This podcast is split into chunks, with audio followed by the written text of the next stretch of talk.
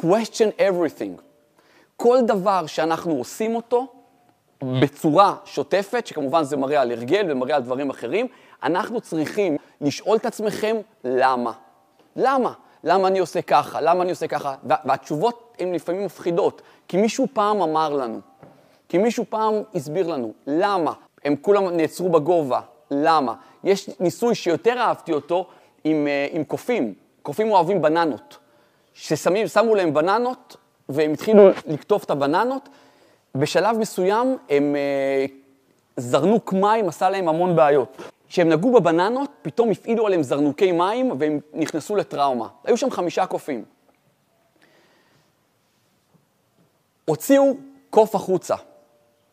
הגיע קוף חדש, יש לנו חמישה, ארבעה שיודעים את הבעיה, ויש לנו קוף חדש. יש בננות, הארבעה לא ניגשים לבננות, כי הם יודעים מה יקרה להם כשהם ייגשו.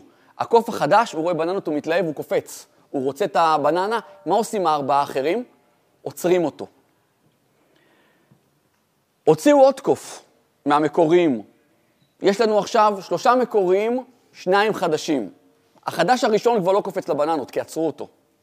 מגיע החדש השני, הוא רואה בננות, הוא מתלהב, הוא רוצה להגיע לבננות. מה עושים כולם? עוצרים אותו. שלפו עוד קוף, שלפו עוד קוף, שלפו עוד קוף, והגענו לסיטואציה שבה רוב בני האדם נמצאים. נמצאים קופים שמעולם לא מבינים למה אסור לגעת בבננות, ועדיין כשמגיע מישהו חדש ורוצה להתקרב לשם, הם עוצרים אותו. למה? אף אחד לא יודע. כי לימדו אותנו. אז חלק מהדברים שלימדו אותנו הם דברים טובים, חלק מהדברים אין להם שום היגיון. אנחנו צריכים לצאת מהמטריקס הזה ולהתחיל לפעול אחרת. ואחד הדברים החשובים זה באמת להיות בסביבה של אנשים שרוצים את הכיוון הזה. זה משהו שהוא מאוד חזק.